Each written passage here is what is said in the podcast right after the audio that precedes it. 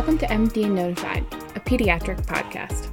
I'm your host, Dr. Christine Sufchuk, and I'm excited to announce the start of this new pediatric medical education resource. I started this podcast because as I was transitioning from being a medical student to an intern, I really noticed that the wealth of information that's available to you as a medical student dries up a lot once you enter your respective field.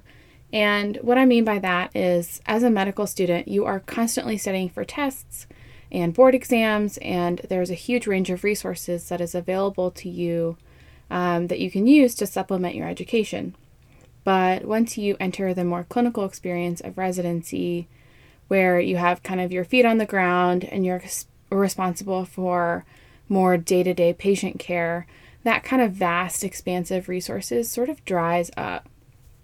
And I don't know if that's because we're not taking as many tests in residency or if you are just learning more on the job, but I found it very difficult to find high yield, evidence based, and reliable options that I could use to supplement my medical education. Of course, I wanted to be a better provider for my patients, um, a better resident, a better doctor, but I just did not have the mental bandwidth to come home after a long day at work um, and read a textbook or a very long article or things like that in order to um, kind of learn more about my patients. I just didn't have it in me. And so that's kind of the sentiment with which MD Notified was created.